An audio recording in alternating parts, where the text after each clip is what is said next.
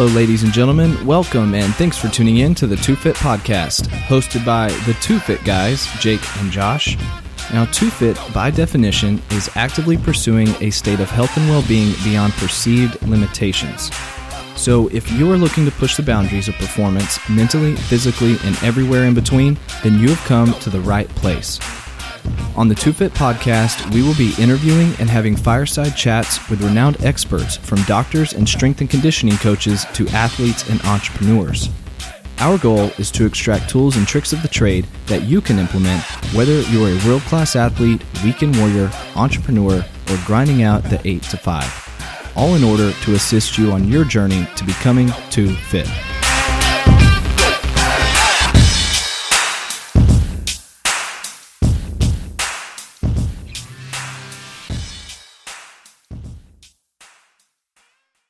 All right, everybody, welcome back to another edition of the Two Fit Podcast. And we are sitting in today with Hannah Crum, Kombucha Kamp, aka known as the Kombucha Mama. And we are here today to drop some knowledge on you about all things fermented tea and the health benefits. And so, thank you, Hannah, for joining us today.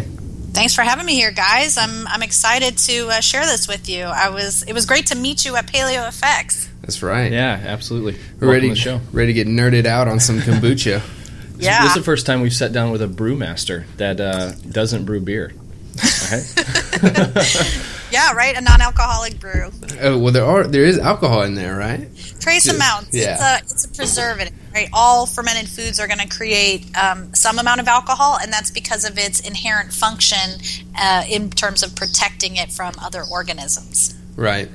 But you could never actually get any sort of physiological, you know, drunk off of kombucha, or how much would you actually have to drink for that to happen? Uh, we've had many people try, and you literally cannot drink enough kombucha in one sitting to even come close. Yeah. There are some people who say they feel um, the effects, and you know, every body is different, right? Some people can't eat shrimp, some people can't have peanuts. You know, your body's going to react differently to different things. But many people, when they get that kind of, sometimes you get this little like kombucha buzz, this euphoria. It feels fantastic. incredibly short lived, and it's actually really similar to the effect that people get when they get a B vitamin shot. So, uh, is it the nutrition in a living form that's giving you that little zzz, zzz, um, or are you incredibly sensitive? Uh, that's only you can decide that. But um, but for the most part, you know, the commercial products out there are all in that uh, under 21 range, and you would have to add different types of yeast that yield higher amounts of alcohol in order to get that that much more. Um, you know, eight percent or something like that, uh, like some of the kombucha beers that are out there. Um, so yeah, beer. That's not You know, something and- we've we've dived into just yet. No.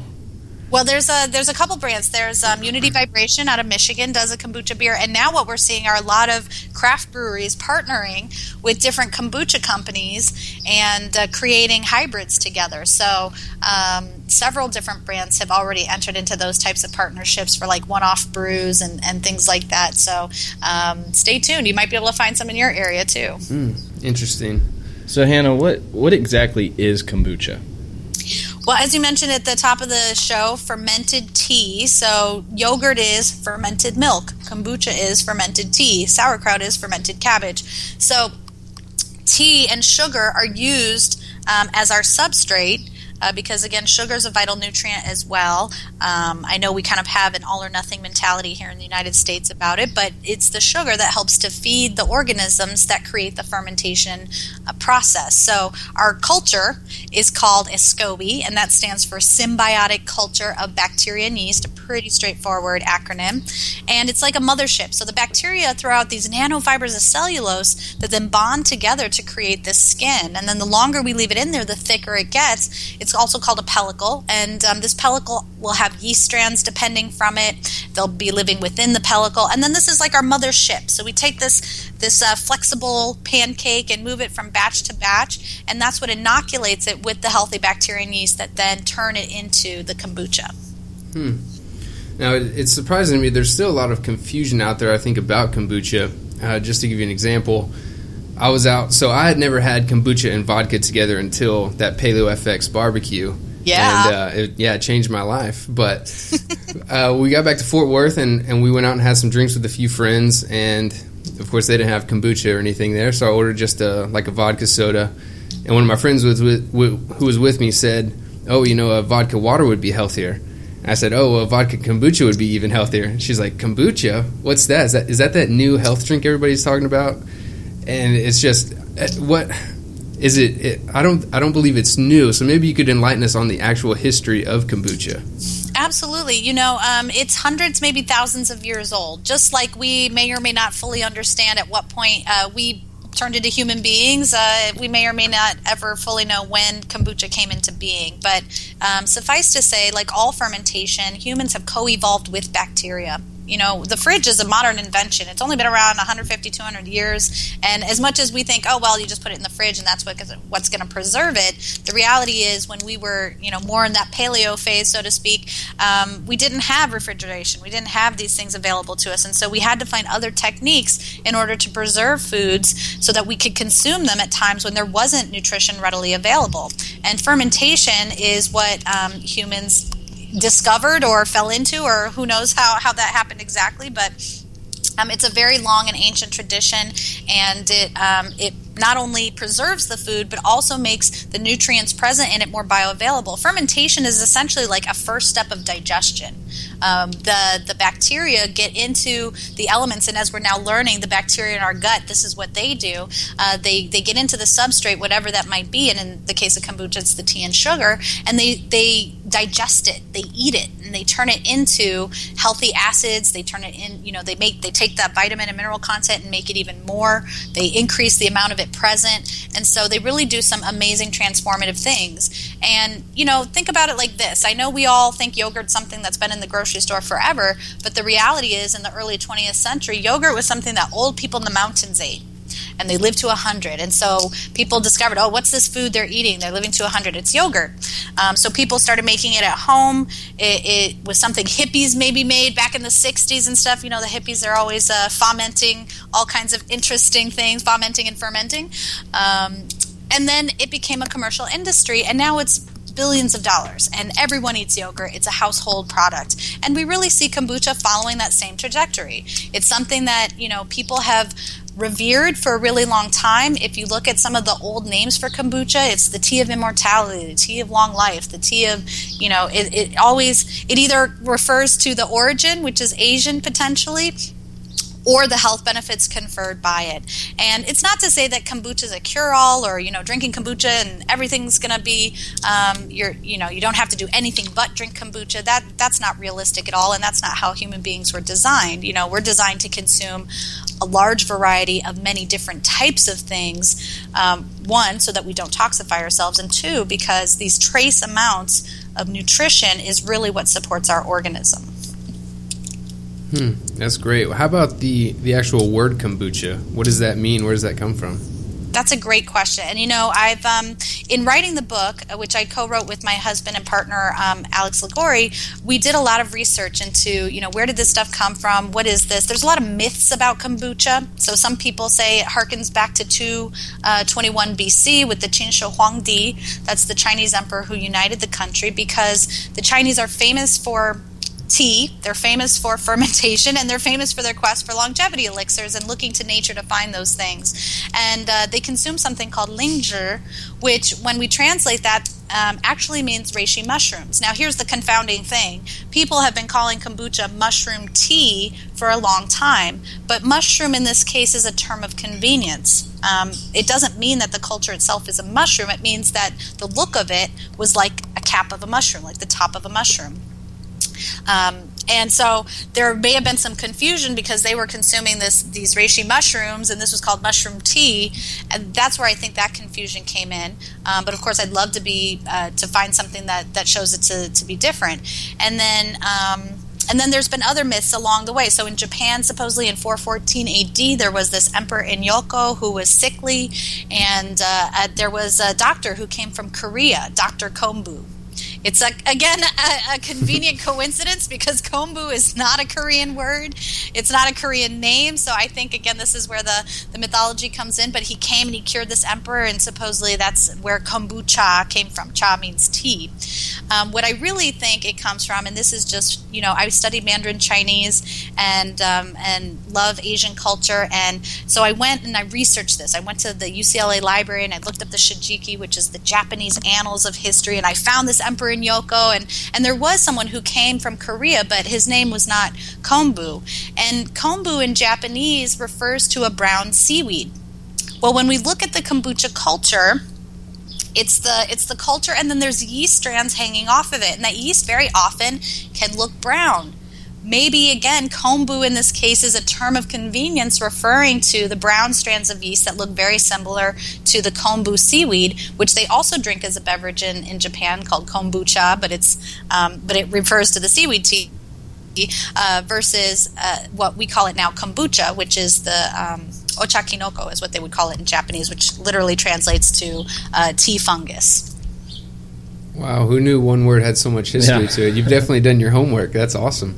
I'm, I'm, a word nerd. You know, I mentioned I studied Mandarin Chinese. I also studied Spanish. I love word origins. Like just digging into the root of these things is so fascinating. Like it's like a history detective.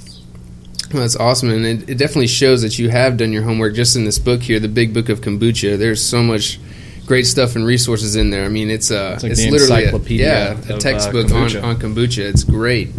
Um, and that's because we wanted to be a fun textbook, so I'm glad you, you called that word out. well, awesome. Um, I, how does so? How did you get into kombucha? How did you get into this? I mean, even becoming the kombucha mama sounds like that. That name has to have a story behind it, even.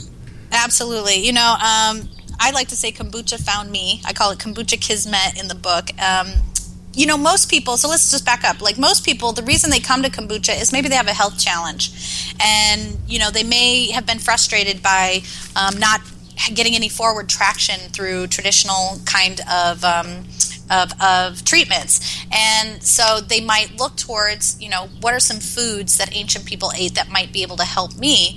And so they, they find kombucha. They find that kombucha helps them with their health challenge. And then this is really where the kind of birth of the commercial industry came from is, um, and where the vast majority of our producers come from is their direct experience with kombucha inspires them to want to then go out and share that with the world and this is you know what's driving this whole industry forward. It's very uh, small family businesses and people who care about their community. You know there's a real in this day and age to have a job where you can serve your community but also make a living and, and just feel really good about what you're doing is, is kind of a rare commodity. Um, but for me my, my process was different. I didn't have a specific health concern and it was more just i went to san francisco the hub of all things groovy of course and i, vis- I was visiting a friend from college and his uh, they happened to be brewing kombucha as one of the many things that they were doing there. And this was back in the early 2000s when I was still very much standard American diet, you know, microwave my food, my uh, eating ramen and cereal, you know, kind of the post college uh, eating style there. And I had never heard of it. And we didn't even taste it, but they showed me their box and jars and this weird stuff floating in there. And it just that word kombucha, it just like it's funny and it sticks in your mind. Um, and so I went home to LA, uh, and the great thing is the you, I go to Whole Foods and there, lo and behold, there's an entire case of kombuchas, and so I grab one off the shelf, I crack it open, and I take a sip, and you know considering I'm now the kombucha mama, in retrospect, of course, that moment was uh, divine in the sense that you know the lights were shining down, the angels were singing, and and every nerve ending in my body was just electrified because it had this sour, tangy, delicious flavor. You know, a lot of people in our society would find that uh, an offensive flavor, and you see people do that sourpuss kombucha face. But for me, I was the kid drinking the the sneaking the pickle juice out of the pickle jar, even though my mom was yelling at me not to do it. So I just I loved that flavor, and because it was that living nutrition, and so much of our food supply is dead or lacks vitality or doesn't really um, have the nutrition that you know our ancestors consumed, right? And so to have something that just gave you that instant palpable feeling of like, yes, um, was really exciting for me. But like many, uh, my thirst quickly outgrew my budget. It's not exactly an inexpensive product, and for good reasons. It's it's something that takes time. It's craft. It's a uh, it's a very different process than making most types of beverages, and um, since I had seen them making their own, I was like, well, I'll just make my own. I'll just figure it out. So I go to the library, check out every book. I I sourced um, uh, cultures locally and just started brewing it up my husband thought I was crazy, right? Because again, I wasn't the cook, uh, and it was a little outside of my comfort zone. But I just I kept at it, and I'll have to say those first few brews probably weren't my best, and uh, he wasn't really into it until I finally created a flavor that he loved. It's in the book. It's one of the you know 260 flavoring inspirations in there. The pink lemonade, which is a strawberry lemon thyme, and when I made that flavor, I got him hooked, and uh, he had quite a positive transformation as a result of drinking the kombucha. He went from taking a nightly antacid pill to not needing one at all after about two weeks. And, you know, the information that we're kind of learning now is that um, indigestion, I mean, heartburn isn't actually needing a base to tamp that down. It's an indicator that you need more acid in your body. So it makes sense consuming a, you know, somewhat vinegary product or tangy product is going to have a positive effect on that. Yeah, that's great because I hear so many people recommend to others about if they have like acid reflux or stuff, they take things to combat your acid reflux when really you might need some more HCl or some more acid in general. Um, what are I know we've kind of touched on a few, but what are some of the key health benefits of drinking kombucha? Because I've even read like it can ward off uh, radiation exposure. Well, yes. And so before we go to that fantastical conclusion, uh, we'll talk about why it's able to do so much. And, you know, the top three things that people say it helps them with is it improves digestion, increases energy, and just makes them feel good, which in this day and age is, is saying something. Um, but let's, again, we've mentioned it already. It's made from tea if you look at the research done on tea, it's high in polyphenols, antioxidants, it's vitamin C. It also um, has known anti-cancer properties, known um, cholesterol-lowering properties, weight management, et cetera, et cetera. So you're starting with something that already has this great functionality to it. Then we're adding the fermentation process, which makes all of that more bioavailable. Your body can absorb it more easily. It's increasing the amount of vitamins. And then it's also creating these healthy acids. It's really these healthy acids in kombucha that are part of its secret to success. You know, so much of what we take these days in terms of you know medications or treatments is to deal with a symptom as opposed to the root cause and you know look hippocrates figured it out hundreds of years ago thousands of years ago you know everything begins in the gut and so when you start to dig into and really get into those underlying causes, you realize that so many of these things that seem like disparate illnesses are actually symptoms of the same type of disbalance, imbalance. Um, but back to those healthy acids. So kombucha makes gluconic and glucuronic acid.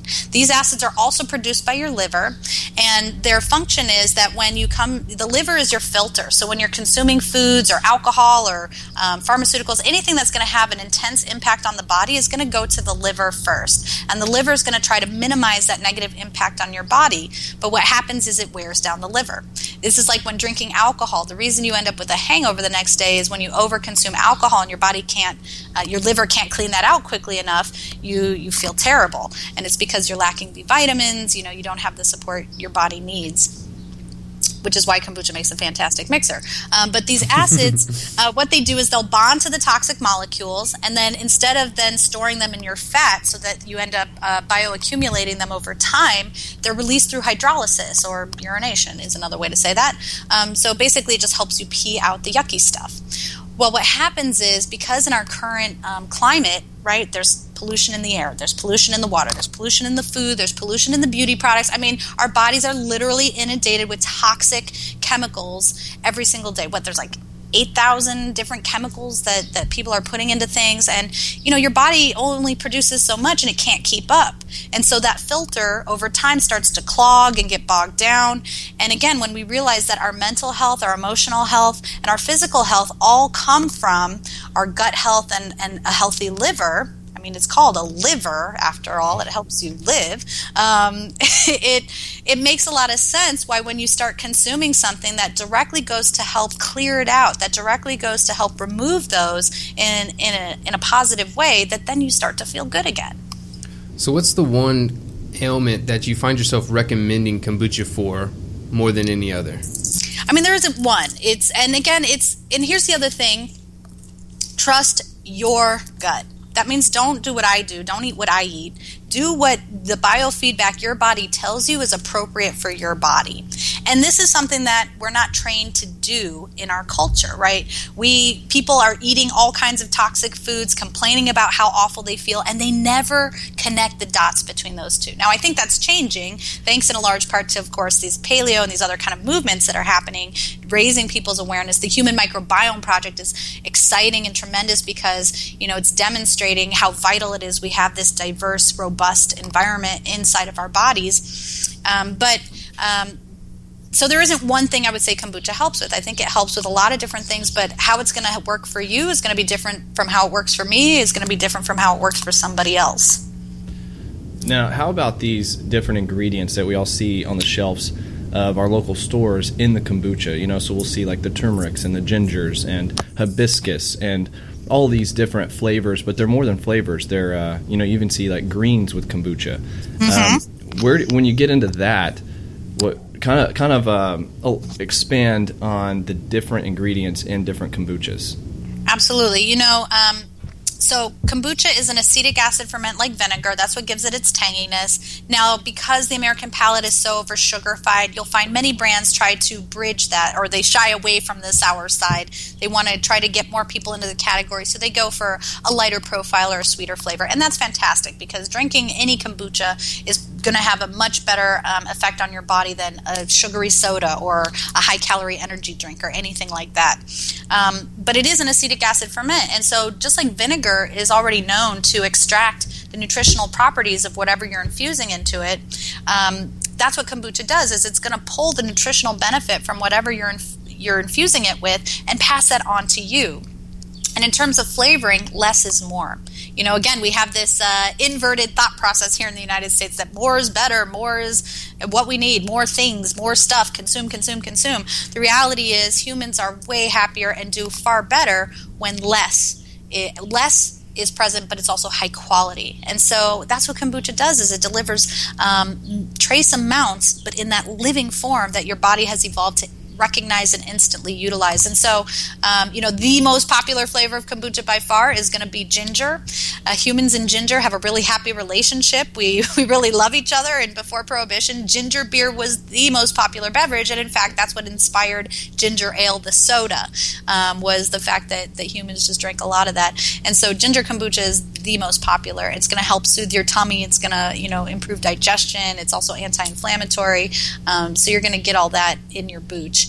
Um, and then the next flavors after that are the berry flavors. People love the fruits, and of course, they're high in antioxidants. They're high in all of those beautiful purple anthocyanins and things like that. So um, you're going to get a lot of great things when you start playing around with them. And in the book, the 260 inspirations, like we go the whole gamut. We go fruity, we go spicy with like habanero and jalapenos. We've got um, umami flavors like the the mushroom and the bacon, and that might not seem a natural pairing for a beverage you'd want to drink, but again, considering kombucha's got that vinegary uh, thing, it can pair really well with savory. And uh, you know, pork teenies are one of my favorite mixed drinks. Mm-hmm. Um, if you can find anyone who's made some some bacon kombucha, um, and then some of my favorite blends are like the Ayurvedic or the medicinal, and they have numerous like a, a, large amount of different types of herbs. And when you those are like what i consider the advanced recipes. And if you try one of those the flavor is so subtle and complex and very different. Um, it, it's really quite delicious. And I love infusing flowers into my kombucha too. You know, humans have been picking up herbs or plants or anything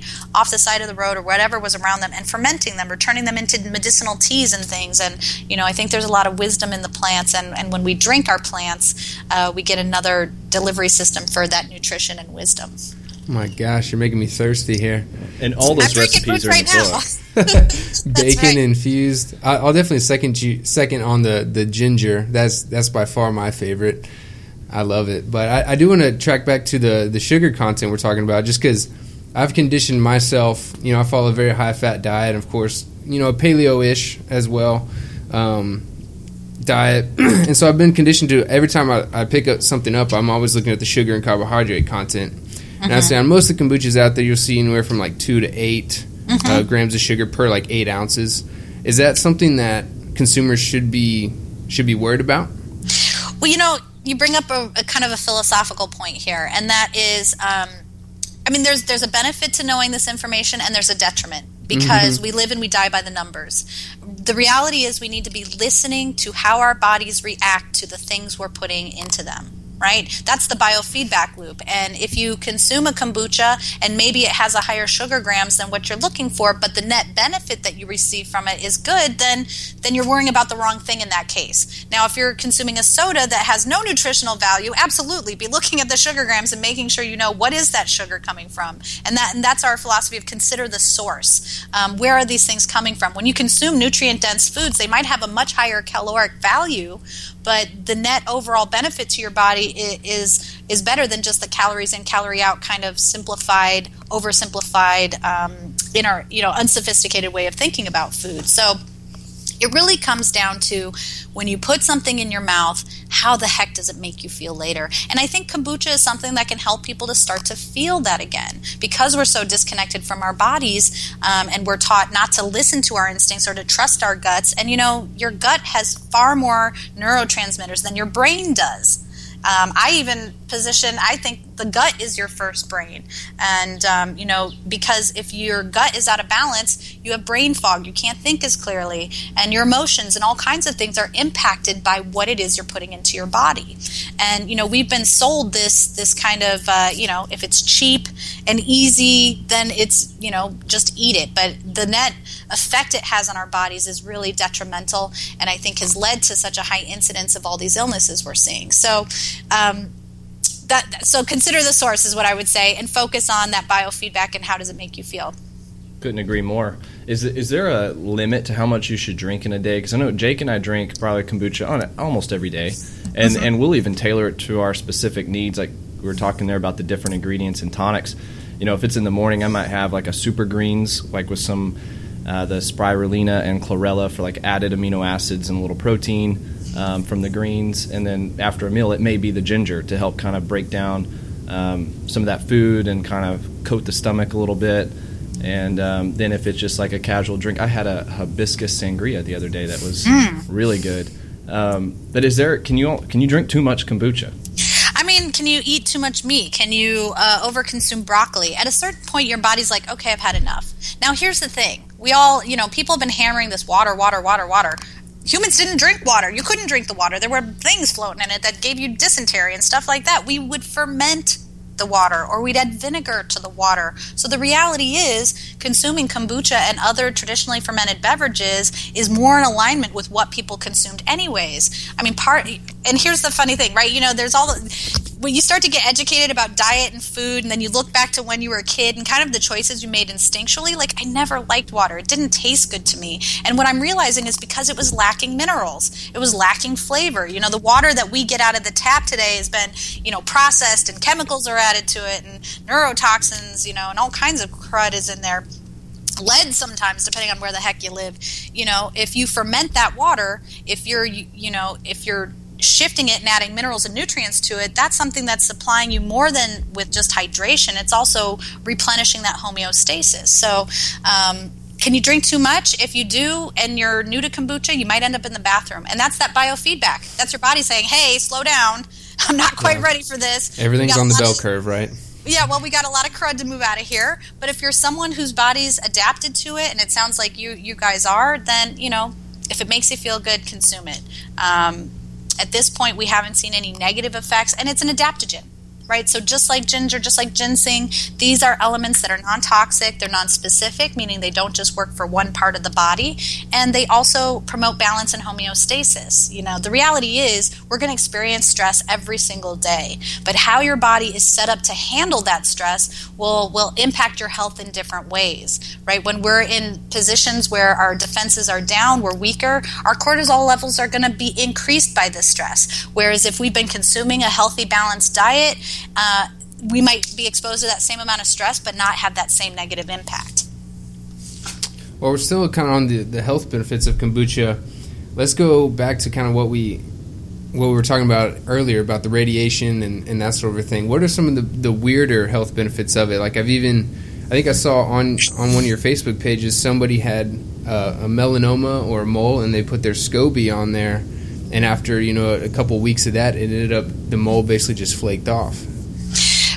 You know, and this is this is what's kind of fascinating. Do we totally understand why it does those things? Maybe, maybe not yet. You know, one of the knocks on kombuchas, there's no research, but that's hogwash. There's plenty of research on kombucha. It just isn't coming out of the United States. And so those studies you're referring to specifically in terms of the radiation, uh, that was gamma radiation. There's also some, um, you know, part of why GT started his whole brand was because his mom went had cancer, went through chemo. She drank kombucha through it and felt that it really hastened her recovery and allowed her to um, rebuild her energy and health much more quickly. So and some of these studies like they're not always necessarily in humans but they might be in cells so in terms of the one you're referring to with the radiation they expose different cells to radiation and the cells that had um, kombucha first were able to minimize the amount of damage to their mitochondria uh, as, a result, as, a result, of being exposed to that radiation. There's also a study out of Egypt in regards to EMFs showing that kombucha can have a protective effect against the damage potentially caused by those types of waves. Um, it also helps to remove environmental toxins. And, and like you said, the topical uses are, again, tip of the iceberg.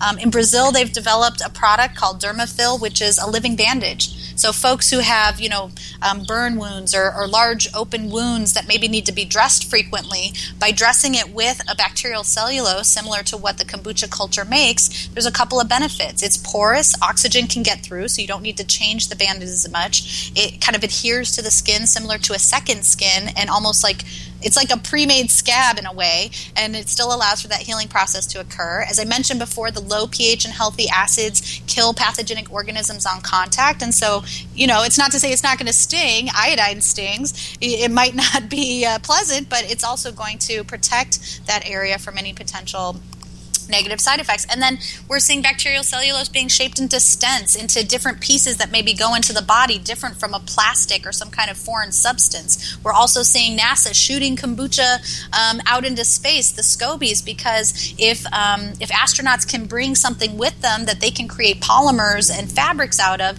that's going to be um, lighter weight and easier for them to transport. We're seeing in University of Iowa, they're creating, and this is just you know piggybacking on the work of Suzanne Lee and other folks who are creating vegan leather out of this stuff. So the bacterial cellulose that the kombucha culture makes is going to end up having so many uses. You can even eat it. So in the book, we have uh, recipes for eating the kombucha culture, and the SCOBY fruit leather is by far one of the most popular uses. Wow. Um, you know, the, the benefit to consuming bacterial cellulose is it's insoluble fiber. That means your body can't digest it. But what it does is it acts like a broom, and on its way out, it sweeps out excess sugar, excess hormones like cholesterol and things like that. And it just, you know, and then you're also having the amount of fruit and sugar you're using, but still have a delicious taste and, you know, it's not just humans who love this stuff, animals. How the heck does an animal know that a SCOBY is good for them? They have no clue, but their instinct is the chickens will fight over it. Um, you can put this in the animal feed. Imagine if we could replace the antibiotics being used with probiotics with something like a kombucha. I mean, I think every farmer out there should be brewing kombucha to sell, using the fruits of their farm to flavor it, taking the byproducts. The tea is high in nitrogen. It's a great compost. You also have the scobies that then can go and feed the animals or or whatever else, and there's just a lot of net benefit out of all of it. Wow, that's incredible. I didn't know any of that. That's awesome. um, I mean, the vegan leather kind of stood out too, and going to space. I mean, that's that's really cool. Good grief, yeah. Now, now, like leather, they have to figure out a way to cure it, and hopefully you can do that without a bunch of chemicals. But you know, but there are potential uses for it. There's even like a kombucha couture company out there that makes fashion designs and people making jewelry out of it. So who knows where we're going to go with this stuff, guys? They'll, they'll, be using it for fuel here soon mm-hmm. or something. Yeah, totally. And you could create this off of waste streams from other. Um, you know, there's like sugary waste streams that then could be used just to propagate the cellulose itself. Oh so. Gosh so many business talking, ideas right now. I know. talking about you know snout to tail, right? This is this is a product that can be used in every single format and has a benefit with everything it touches. Awesome. Now, you know we've heard a lot from people like, oh, well, it's so expensive. It's you know three to four dollars a bottle. I mean, so how can people make their own kombucha. What's the cost benefit? Um, what's the difference in making it at home? I mean, obviously, that's why you came out with the book. And um, what what does that look like? I think a lot of people probably think, oh, making, and we haven't done this yet. It's, it's a new project for us we're going to do, but uh, make our own kombucha. How, just walk us through that process. One, kind of the cost as well, um, and then what does that look like? Absolutely. So, um, you know, this is something that people made at home all the time. And I just want to say something right here because um, there's a lot of people who fear kombucha. There's a lot of negative information, especially in the mainstream media, that's like, oh, well, only drink a commercial brand because making it at home, you could expose yourself to contamination.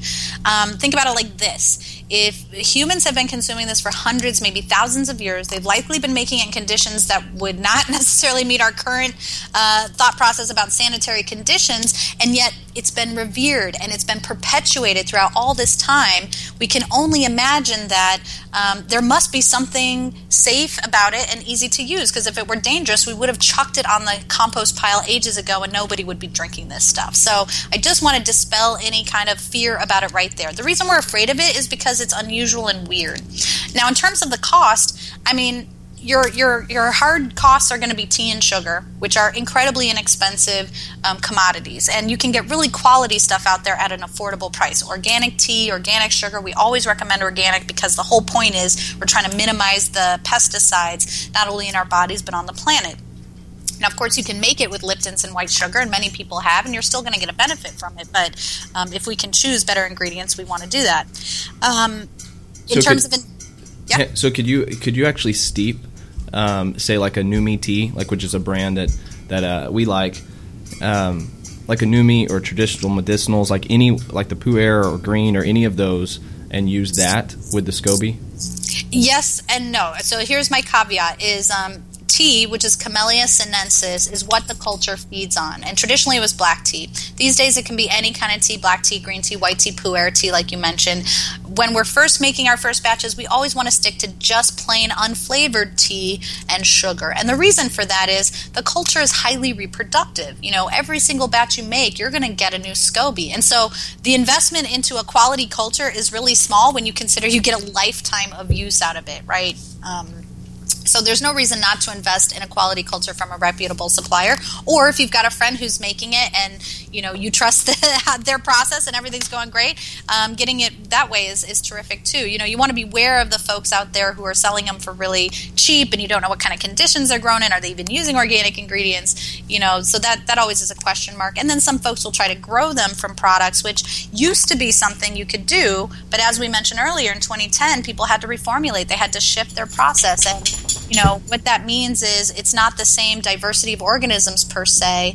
Um, you can still grow a scoby from a lot of those and in fact we consider that to be a really great test to validate any brand you're consuming. If it can grow a culture then it's going to have the healthy elements present that you're looking for. Um, but many people have commented when they use those cultures the flavor isn't as good and they, they, tend to be weaker over time. So get it, get yourself an authentic culture. Do yourself the favor, and you'll save a bunch of time too. You won't have to wait for that process. So not um, recommended to grow your own SCOBY at home. I mean, do it as an experiment have fun with it.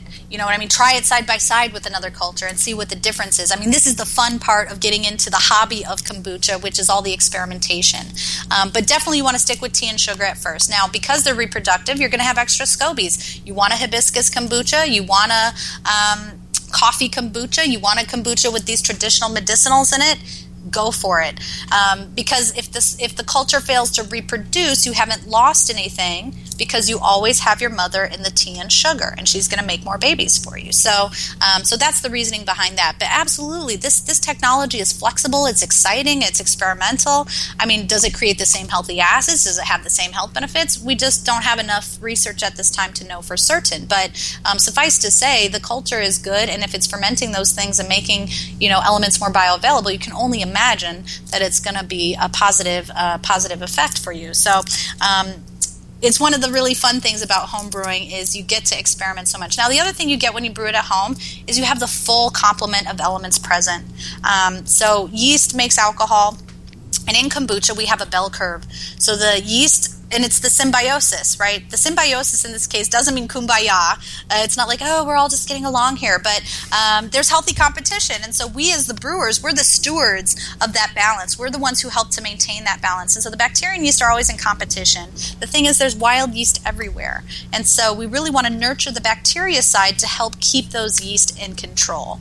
Um, but what happens is that the yeast starts eating the sugar right away. It takes that sucrose and breaks it down into fructose and glucose. It breaks it into those um, monosaccharide components. So it, it, ends up having a lower glycemic impact on the body because it's already pre-digested those sugars. Um, but it creates ethanol as a byproduct as well as CO2, your bubbles. Now the bacteria come in and they consume the ethanol. They convert the ethanol from um, from alcohol into healthy acids, and so it goes up and it comes right back down.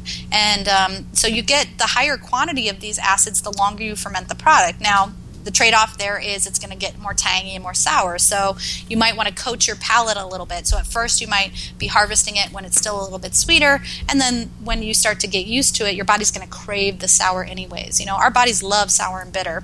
It's just this over sugarification that's thrown us out of whack. Now how long does this process actually take from when i i have my my scoby to a full batch of kombucha um, anywhere from 7 to 14 days. That's depending on your brewing conditions and your taste preference. So the warmer it is, yeast love warm temperatures, right? We're, we're closer um, phylogenetically to yeast than we are to bacteria, even though bacteria make up, um, you know, they're more than 50%. Uh, of our of the things living in our body, um, but uh, yeast like these warm temperatures, and so the warmer it is, the faster that fermentation will occur. Um, and then again, just depending on your taste preference, if you like it tangier, you're going to let it go longer. If you like it sweeter, you'll let it go shorter. I mean, for instance, in Russia, they didn't have soda pop, right? Uh, they didn't have it until the 80s or something like that. Um, and uh, so what they did instead is they would ferment the kombucha, but they'd leave it on the sweeter side. And that, for them, was their soda pop. And then when do you go about adding the ingredients to Secondary pull out some fermentation. of those flavors? Secondary, yeah, okay. Yeah, and the reason for that again is we're protecting the mother culture. You know, some like let's say you did a chai, um, that clove or that you know whatever else is in there, they can have some antibacterial effects, and they may minimize the production of the culture. And you don't want to do that with your one and only culture. And so um, we tend to take the culture out, add the flavoring, let it infuse for a couple of days, and then either you start drinking it immediately, or if you're going to bottle age it for a longer period of time, you would then strain that plant material out, put it back in the bottle. It's still going to have that flavor, but if we leave that stuff in too long, you know, seven days, 14 days, it's going to start to degrade and the flavors will, will go off. So, so the SCOBY sits in the jar with like the tea and the sugar. Is that right? Yes, that is and correct. that kind of always stays by itself. Well, so here, so let me just break down the whole process for you. Um, so we brew up sweet tea, and our recipe, which you can find at kombuchacamp.com, that's camp with a K. Uh, we've got a free DIY guide, brewing logs. You just download all that stuff. We give you the recipe so you can figure this out at home. But basically, we do what's called a shortcut method. As I said before, the yeast like warm temperatures, but not boiling hot. And so we do four cups of water to make our tea. We steep that tea, which is four to six tea bags or four to six tablespoons of loose leaf tea. We do that for about 15 minutes. We then strain the tea out or take those tea bags out. We add our cup of sugar immediately. So it's one cup of sugar per gallon. And yes, the sugar is really important. Uh, I know you're probably thinking, ooh, one cup, that's a lot of sugar. But the reality is when you drink the kombucha, it's not going to be sweet. Um, or it's this teaspoon of sugar that helps the medicine go down. It's got that nice sweet sour flavor. So you stir that into the hot water. That's going to dissolve quickly.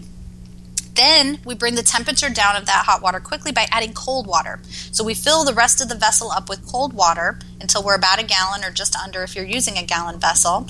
You just put your hand in there, make sure that it's not too hot, and then um, and then you float your culture in there with at least one cup of starter liquid, and it goes on top because it's going to before all of the tea has acidified to that low pH, which will drop within the first three days. Um, it needs to protect it because sweet tea, as you can imagine, is a delicious substrate for all kinds of things, including mold and stuff like that. So we put the culture in; it acts like a lid. We put the starter liquid on top. Now the culture could sink. It could float. It could be doing belly flops. It does not matter. It doesn't mean the culture is dead. Um, the new layer is always going to form across the top, so the mother can be anywhere in the vessel. Um, and then for your next batch, you always want to take that starter liquid right from the top. Don't drain it down and then use the dregs because that's where all the yeast live and you'll throw your, your kombucha out of balance. But that's it. We then put a cloth cover on it. The cloth cover, no cheesecloth. It's too loose a weave. It'll let the fruit flies in. You don't want those in your brew. Um, unless you want extra protein. It's really up to you. but uh, most people don't. So, you know, that cloth cover, you want a tightly woven, breathable cloth. This could be an old sheet. This could be an old t shirt. Of course, we do also have um, caps that we've custom made that are really cute or whatever. But you just put that on there with a rubber band and then you put it in a nice warm place. So kombucha like 75 to 85 with 80 being the sweet spot. Now you can still brew when it's slightly on the cooler side, but if it's too cold, what happens is it may not be able to acidify quickly enough and you leave yourself vulnerable to mold. Um, and so once it's in that ideal conditions, then it's just tasting it. So start tasting it at around five days. See if it has a sweet sour balance you like. If it's still too sweet, let it go longer. If it's already tangy enough for you, just know next time you'll want to shorten your brewing time. And Hannah, you offer a whole like DIY kit over at kombuchacamp.com, right? Like super simple for people to kind of get started. Absolutely. So we have DIY kits for the batch process, and then our favorite way to make kombucha is continuous brew. It's the easiest, safest, healthiest way. So I just described batch brew to you. Now let me share with you what continuous is like. So in continuous, we're using a larger vessel, right? In the in the batch process, we have about 90% sweet tea, 10% starter liquid, and then it takes that 7 to 14 days depending on your conditions and taste preference. In continuous brew, we're doing a larger batch, typically a 2-gallon batch up to about 5 gallons, and then it's going to take a little longer for that first process to occur. And we scale, of course, 2 cups of sugar, um, you know, 2 cups of starter liquid, 2 scobies, everything. Once that first batch is completed, and it usually is in a vessel with a spigot. You can taste as frequently as you like from the spigot. But when it has a sweet sour balance you like, instead of draining the entire vessel as we do in batch, we only take out 25%, which in a two gallon vessel is half a gallon. So that's going to be five or six of those 16 ounce bottles you're buying at the store. You put your flavors in the bottle, you give it a nice stir right before you decant. That allows the yeast to float into the liquid. That means then you'll get yeast in your bottle, which will build your carbonation and give you some additional nutrition. So you do that, you take out those um, four to five bottles, you set them aside. Um, I still recommend making your sweet tea in a one gallon batch. You put half of it in your vessel, half goes in the fridge. And the reason it goes in your fridge is because now that we've left 75% already fermented kombucha in the vessel, it only takes a couple of days for that sweet tea to then turn into the flavor that you like. And so in this way, you'll get at least two pours a week, sometimes more than that, just depending on, again, your taste preference and brewing conditions. And here's the benefit. So, safest in the sense that um, we don't ever take the cultures out. We clean it out once every three to six months. So, there's less handling of the cultures, there's less risk of contamination. They're always in a pH protected environment, so you reduce the potential for mold. Um, because you're clean everything comes out of the spigot there's no extra funnels there's no lifting there's a lot less mess in terms of the bottling process. And also you only clean it once every three to six months so that streamlines. You save a lot of time by not having to clean it every time. Um, it's the healthiest because those healthy acids i mentioned before on that bell curve typically are in their highest quantities at the 15 day mark and again at the 30 day mark. Now most of us in a one gallon batch for 30 days are not going to like the flavor of that.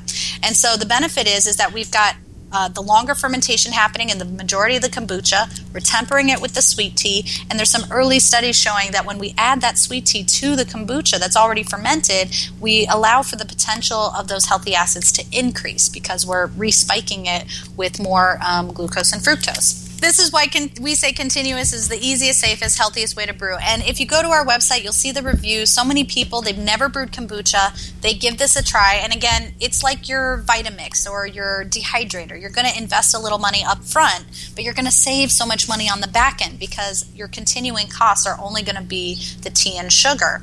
And uh, you will literally get a lifetime supply out of it. And, and it's super easy. And we make it, we have videos that go with it. We, we fully support you through the process. So, um, definitely give that a try or check that out if you're if you're wanting to have your own supply of kombucha handy.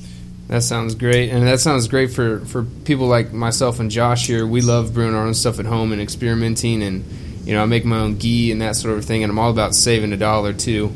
But what for people who, who aren't or might not have the money, or they have the money, they don't have the patience, whatever it is, to brew at home? What are some of your favorite and most trusted brands out there on the shelf? Absolutely. Well, um, I don't know if we mentioned this earlier, but uh, my husband and I also founded Kombucha Brewers International, which is the trade association um, serving the kombucha industry. And so, what's really exciting is how quickly this has grown. I always say, try your local brands. Try what's local to your area. Those folks are typically small family businesses. They're going to have, you know, sometimes they're doing really seasonal local flavors that maybe you can only get in small batches. So start there. And then whenever I travel, I look for some of my favorite um, national brands. So some of those are um, GT's is, is a great one because he's everywhere. You can find his stuff uh, almost everywhere. If you, even if you can't find another kombucha, um, Health-Ade is one of my favorites. They're here out of LA, but also national. High Country, if you like more of kind of a, a lighter flavor, is really good. Um, if you're in the southeast, Buchi's one of my favorites. It's got that sour punch you in the mouth flavor, and they do a lot of herbal.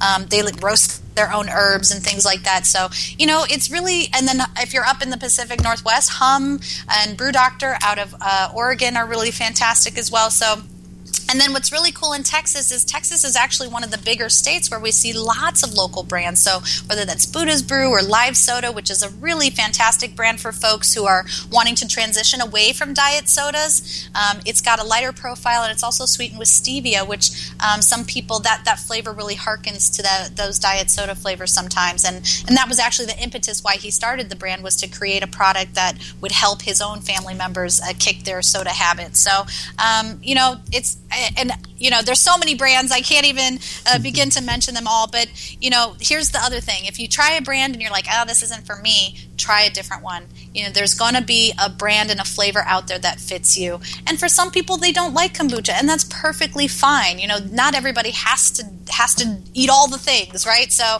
um, you know trust your gut listen to your body and, and find what works for you. Well hannah where can uh people find out a little bit more about you, stay up to date on all the kombucha news and tips and information. Uh, social media on Facebook or Twitter or Instagram, any of those?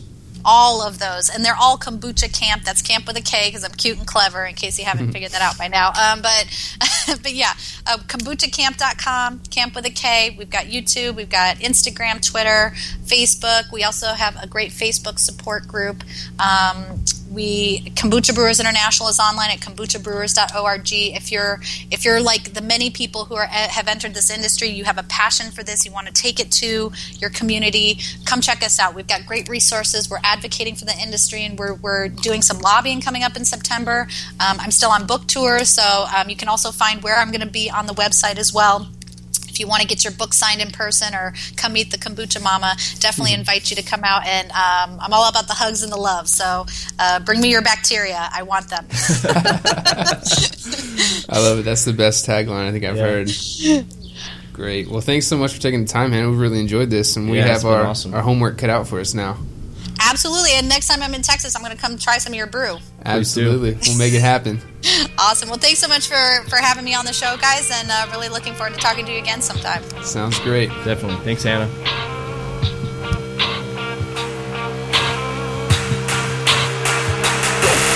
We hope you enjoyed this episode of the Two Fit Podcast. This episode is brought to you by Two Fit USA, the sports nutrition company owned and operated by the Two Fit Guys. To show our appreciation for you tuning into the podcast, we would like to give you a 10% off your entire order at 2fitusa.com. All of our products are sugar free, paleo friendly, gluten free, non GMO, and a whole list of other buzzwords. So hop on over to 2fitusa.com. Don't forget to use your promo code FIT1, that's F I T 1 at checkout. We highly value and appreciate your feedback, so please leave a review about the products and the podcast at our website, 2fitusa.com, under the podcast and products pages. You can also leave a review on iTunes.